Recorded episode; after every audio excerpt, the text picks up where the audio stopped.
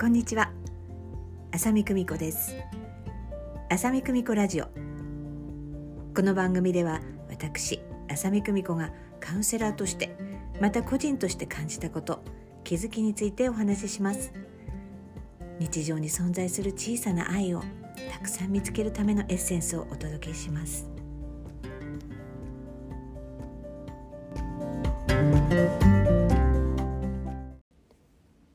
今日は時代は IQ から EQ へというような流れについてお話ししたいと思います。まあ、IQ っていうとね皆さんどうでしょう？私は子どもの頃にね、えー、この6年間の小学校生活のうちで何度かあのテストを受けたっていう記憶がありますが、えー、自分がどうどんな IQ の数値だったかっていうのはね一回も聞かされたことがないというねなんかあれもテストは何だったんだろうっていう感じですけどね。IQ テスト非常にねあの有名ですね。IQ インテリジェンスコーショントっていうね IQ ですけども、ね、知性を表すっていうね、えー、知能指数なんていうふうに言われてます。でも最近ではですね皆さん EQ って聞いたことありますでしょうか、えー、心の知能指数なんていうふうにも言われていますが、え、EQ はね Emotional Intelligence Quotient っていうもので Emotional Intelligence なので感情知性なんていうふうにも訳されたりしますね。その EQ の Emotional Intelligence じゃなくて Educational Intelligence っていうふうな表記にしてるところもとても少数ですがちょっと見受けられましたがまあ多くはエモーショナルインテリジェンスということで感情知性心の知能指数のように扱われますが歴史は浅くてですね1989年にアメリカのジョン・メイヤー博士が初めて発表しましたという記述がございました。最近だね。もう1990年代直前という感じですからね。で IQ っていうのはこう頭の良さを表す知能指数というような、うん、ものなんですが AQ っていうのは生きていく力をどれくらい持っているのかっていうことを表す指数になるよっていうようなことですよね。そうなんです生きる力、うん、感情知性っていうのは、うん、魂的にもすごく重要な、うん、要素なんじゃないかなと思いますし、えー、人生の、うん、満足度というところにも関わってくるのではないかなっていうふうに思います一概には言えませんけどねでこの EQ ってテストってねその様々あると思うんですけどとハーバード大学のね、えー、ダニエル・ゴーマン博士の EQ テストで10問だけの設問なんですけどこれはねネットで EQ 測定っていうふうに、えー、すると出てきますね。これはですね本当に10問しかないので設問が。まあどのどれだけ正確なのかっていうまあねあのある種の指標になるかなっていう感じなんですけどこの、えーと、ダニエル・ゴーマン博士によって作成された10の、うん、問題がいいなっていうふうに思ったのはある設問があってその答えがね選択式なんですけどねまあ当然、まあ、そうですよね、えー、コンピューターなんだから。でその設問の答えがですね非常にその具体的な感じなんですね。まあ、どれも合わないなみたいなのももちろんあったりするんですけど、まあ、どれに一番近いかな自分だったらっていうような感じでこう選んでいくのに、うん、すごくこう現実的にどんなふうな行動をとるかとかっていうようなことどんなふうに考えるかっていうようなことよりもどんなアクションをするかっていうところにフォーカスされてるのがすごくいいテストだなっていうふうに思ったんですね。まあ、他にも様々あるんですけれどあのものすごく、うん、あのたくさんの設問のあるあの EQ テストもありまして私が見つけたのはそのイギリスの心理学のあの教授とそれからあのダニエル・ゴーマンの研究に基づいて作成されたっていうようなものがあったんですけど40問の。これはねちょっとねあんまり私は正確な何て言うか指標がちょっと出づらい感じの設問なんじゃないかなっていうふうに思います。えどうしてかというとこれねすごくね主観的な感じでこれ考え方にこうよる感じなんですよね。だから例えばね、え、誰かが会話に参加したがってることに簡単に気づくことができますか？みたいな。あのめっちゃ気づける。まあまあ気づける。気づけないよ。みたいな。なんかそれがさ同意する中程度同意しないみたいな。なんかそれをあの全部あの選んでいくっていうような感じなんですよね。あの答えのあの用意された選択肢が全部3つなんですよ。同意する中程度同意しないっていうようなあのテストで、うん、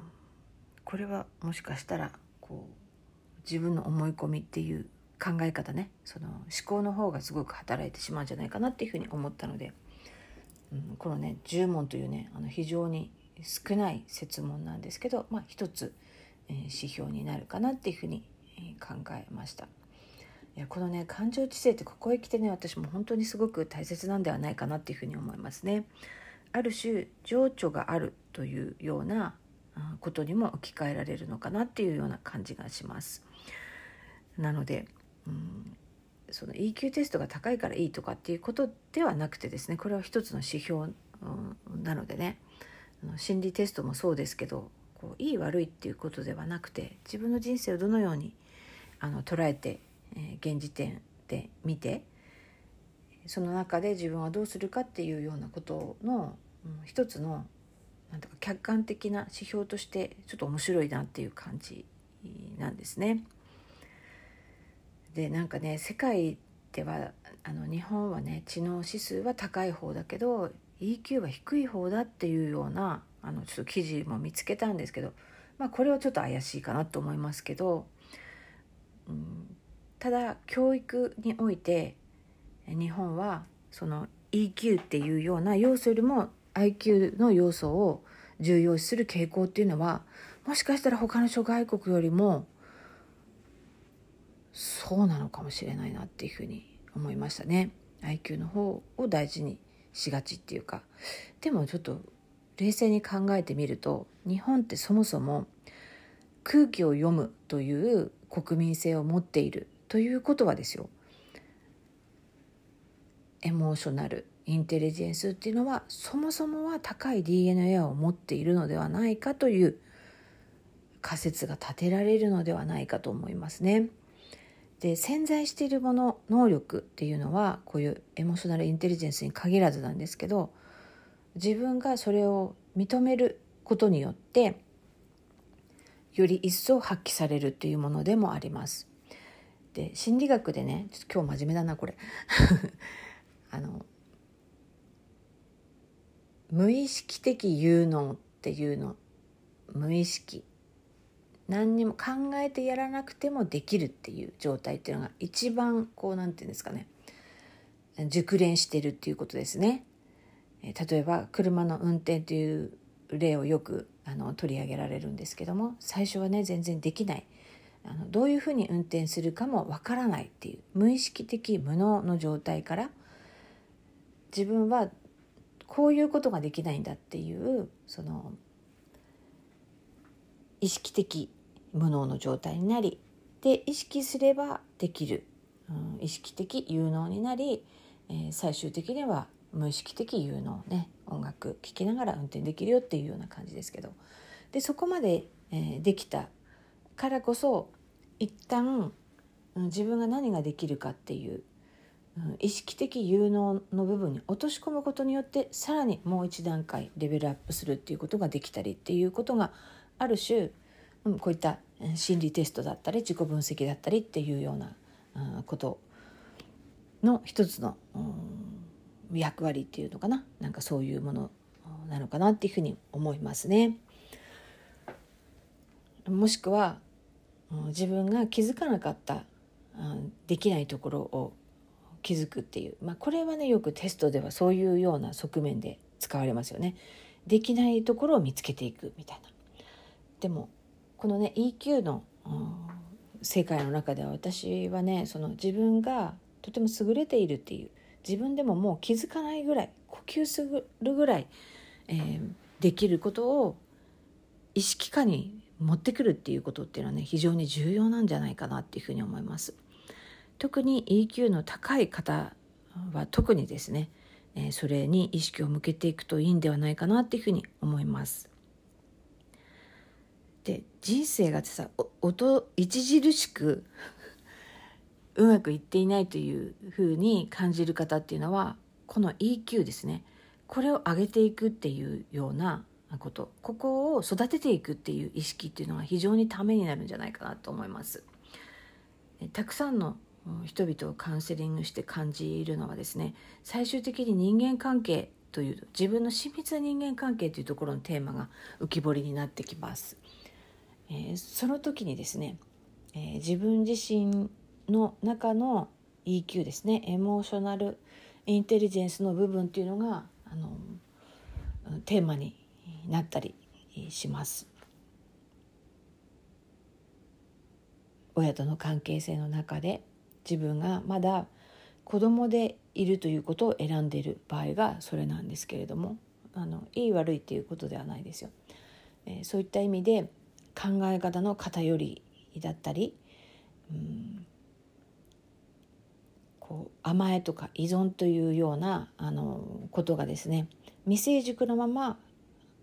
こう凝り固まっていてしかもその方が、えー、IQ ですねその知能指数が高ければ高いほどとてもこんがらがってくるっていうんですかね、え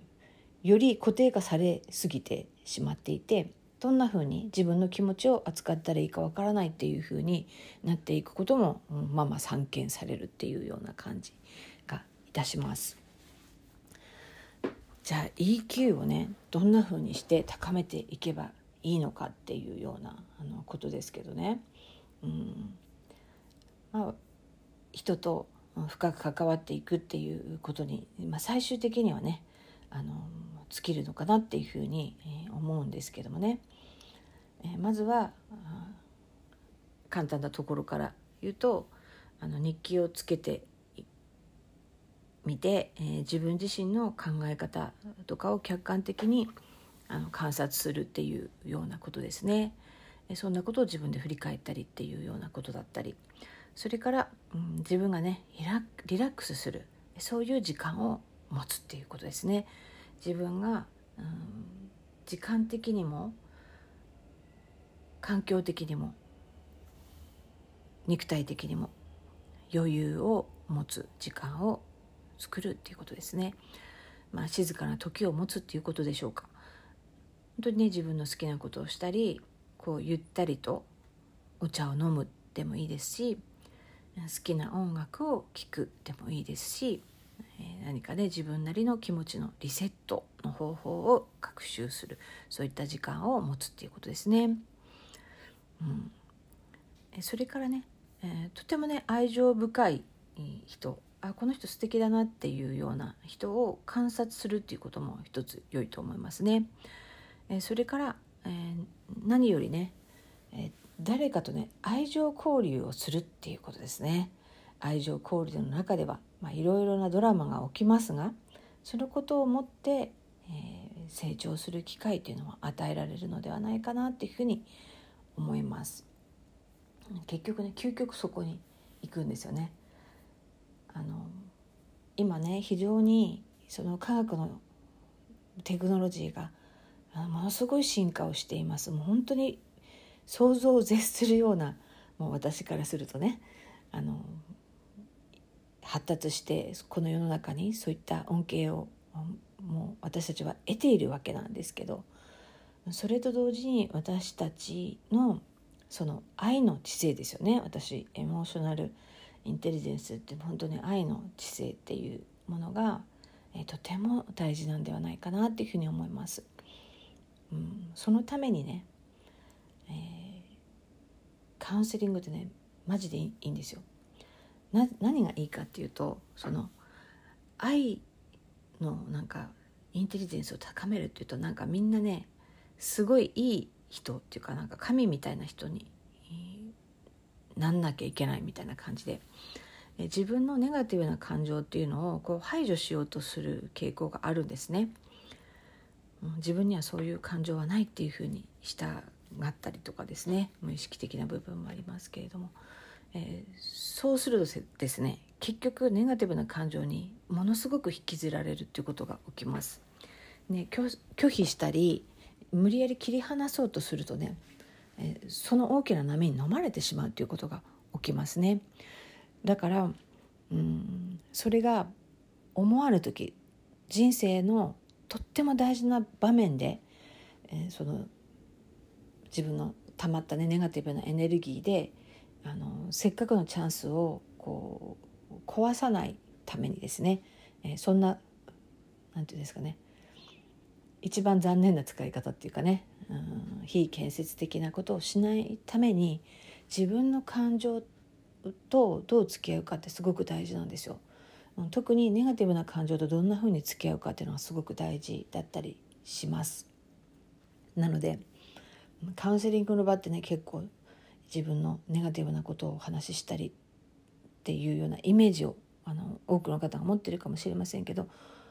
うん、そういう側面はね、えー、とてもあります。で悪い感情ネガティブな感情がダメだっていうことではないっていうことなんですね。私たちは人間なのであのいい時も悪い時もあるし自分の意識自分の心がとっても優しい時もあればなんかね地獄のような時もあります。それが普通です。それを、うん、健康的に自分の中で受け止められるようになるにはやっ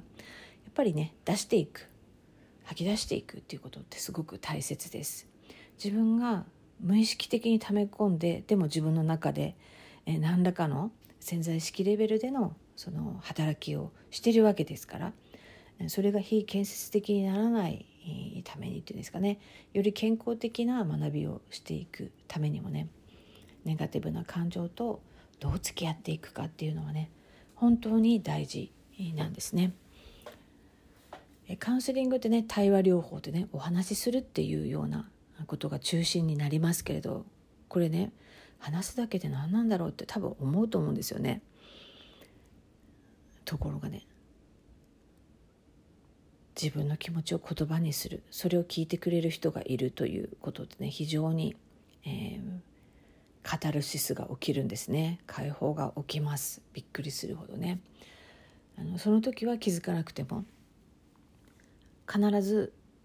その出したことっていうのは何らかの形で自分の人生に返ってきます。で、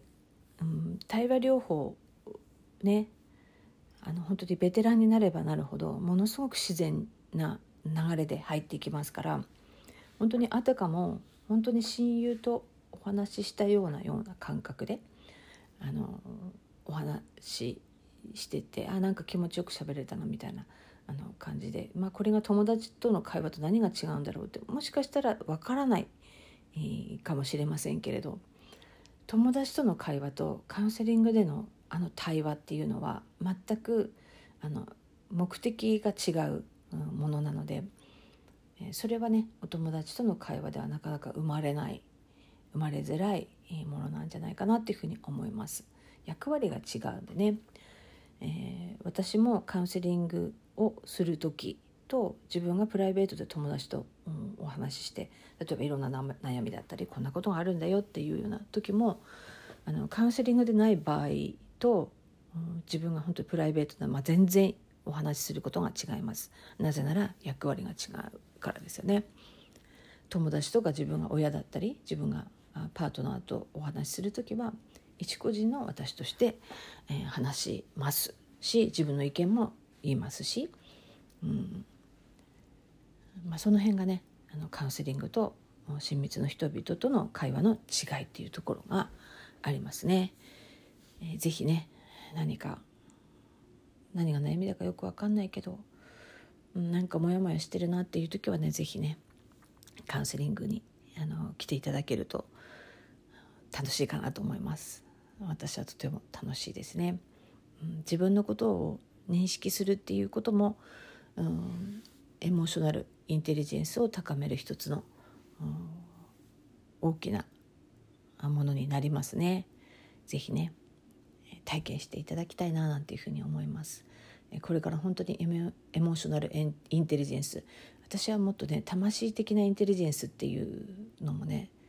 とても大事だなっていうふうに思ってますけど。あの何でもそうですけど、まあ、それを高めるためにっていうのってその IQ 的なものっていうのは、まあ、意識的にっていう感じですけど、うん、エモーショナルとかそういう魂的なのっていうのはこう目に見えない部分ですからなんかそういうところ目に見えないけど確実にあるもの確実に影響するもの、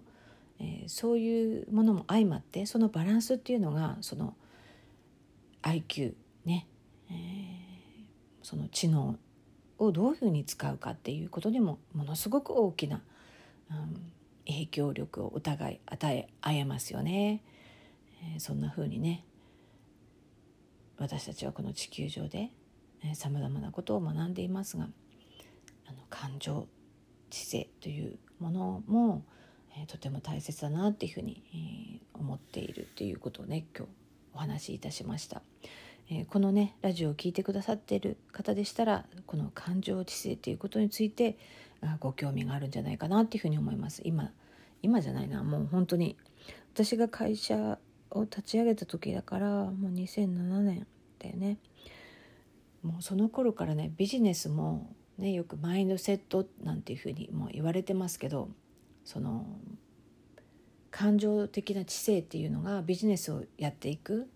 起業していくビジネスをこう豊かに展開していくっていう時にとても必要な要素だよっていうふうな、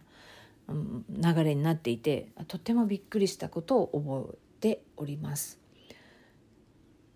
なんか私が考えてたなんかビジネスのっていう感じではないっていうかもちろんねそのビジネスの IQ 的な要素っていうのもたくさん、うん、あると思うんですけどねあの衝撃的だった思い出があるんですけども私がそのビジネスのことをね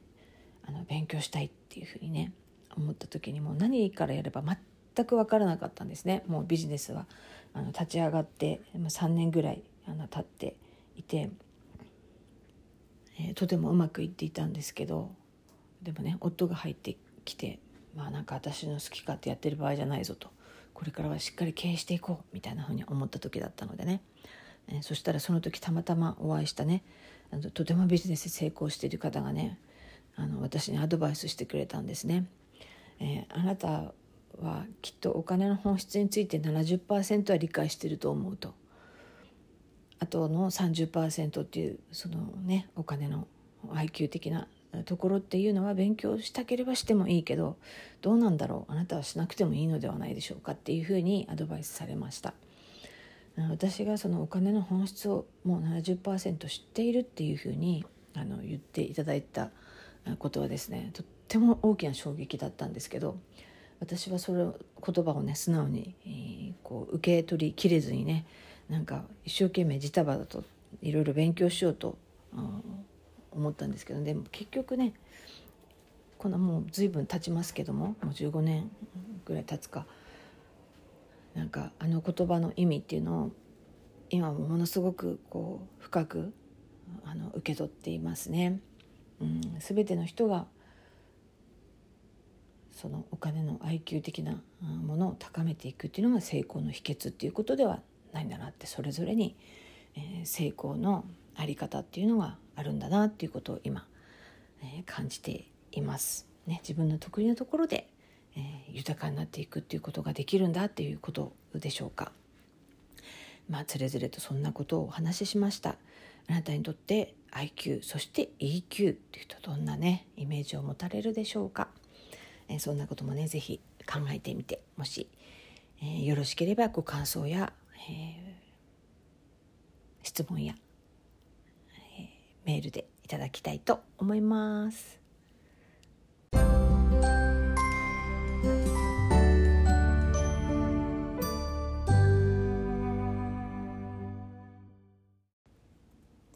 せっかくついでだからねじゃあ、えー、魂的なインテリジェンスっていう風なのは何なのかっていうと私一言で言うとさまざまなことを受け入れられる力なのかなっていうふうに思っています。いろいろなあの方々をこう見る時にねいろんなことが起こるでしょう。人生の中で、えー、そしてそのさまざまな人生の中で起きた出来事をこう受け止める力がある人ってやっぱとても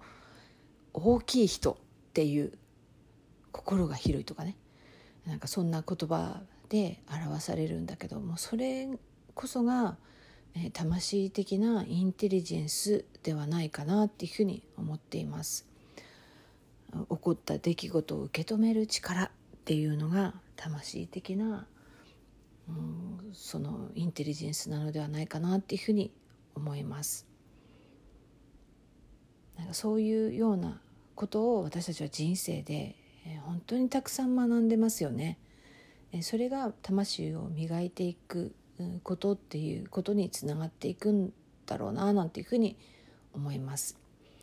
でその受け止めていくっていうのは諦めるっていうことではないっていうかそれをありのままに受け止めるっていうような、えー、姿勢のことなんですけれどもでその時に何て言うか誰のせいでもないけれどもそうなんだっていう感覚かなと思います。えー、その前提としてこう何かうん自己責任みたいな究極の自己責任みたいなねよくねスピリチュアルっていうのは究極の自己責任だよなんていうことをねよくお話ししますけれども、えー、その上で起こった出来事っていうのが自分が悪いとか何かが悪いとかっていうことではなくただそれを受け止めるっていうようなことうん、それがなんか私たちが、うん、目指していくっていうわけじゃないけど本来の、うん、あり方なのかなっていうふうに思います。えそこで葛藤が生まれたらいけないっていうことでもありませんし、うん、何も感じないというの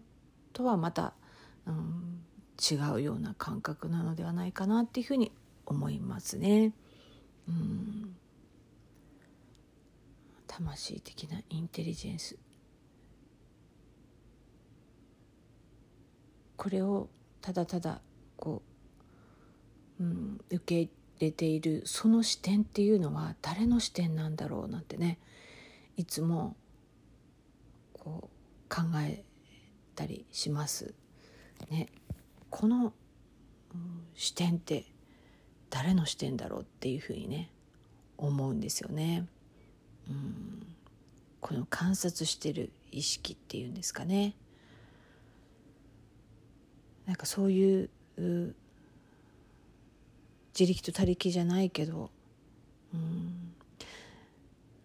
そこでね思い出すのがねマザー・テレサのね言葉なんですよね。いつもなんかそれを思い出す。結局のところは自分と神様のことだったっていうことだよっていうような言葉。皆さん聞いたことがあるでしょうか？あれねすごくね好きなんだよね。あのマザー・テレサのね詩ね、えそのねマザー・テレサの、え、言葉です。ちょっと私っぽく、え、訳しました。とても有名なので聞いたことがあると思います。人は時に理不尽で非論理的で自己中心的になることがあります。でも許してあげてください。あなたが親切なら人はあなたを自分本位のねじ曲がった動機からそうしていると非難するかもしれない。それでも親切にしてあげてください。あなたが成功したとすれば偽物の友達と本当の敵を作ってしまうかもしれない。でも成功していってください。あなたが誠実で率直な人ならば人はあなたを騙すかもしれない。でも誠実で率直でいてください。あなたが何年もかけて作り上げたものを誰かが一晩で破壊してしまうかもしれない。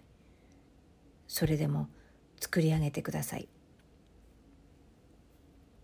あなたが心穏やかで幸せに満ちているなら人から妬まれるかもしれない。でも幸せになってください。今日あなたが良い行いをしたとしても明日になれば人は忘れてしまうかもしれない。それでも良い行いをしてください。世界にあなたができる限りのものを与えてください。そしてそれが決して十分でなくてもあなたが精一杯できることを世界にしてください。最終的には全てはあなたと神との間のことだ。決してあなたと人々の間のことではなかったということがわかるでしょ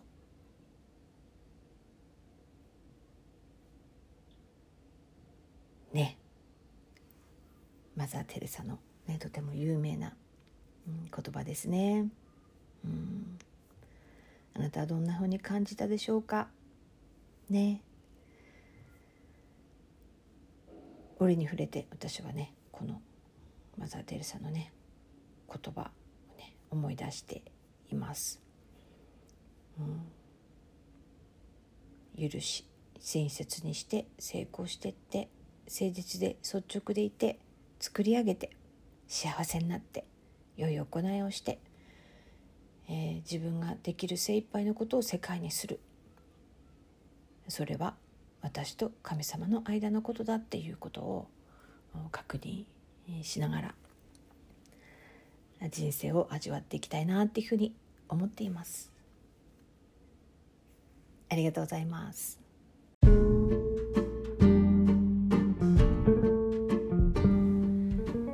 ありがとうございます、えー、この番組では皆さんのお悩みや疑問気になることや私に聞いてみたいことを募集しております。気になってることモヤモヤしてること嬉しいことこんなことがあったよ。こんなことに気づいたよなど何でも構いません。ご応募はメールもしくは公式 LINE にてお送りください。また概要欄にコミュニケーションフォームがございます。そちらからもお送りいただけますのでぜひご感想なども含めてお声を頂戴できればと思います。大変励みになります。えそれでは皆様素敵な日々をお過ごしください。それではまた。浅見久美子でした。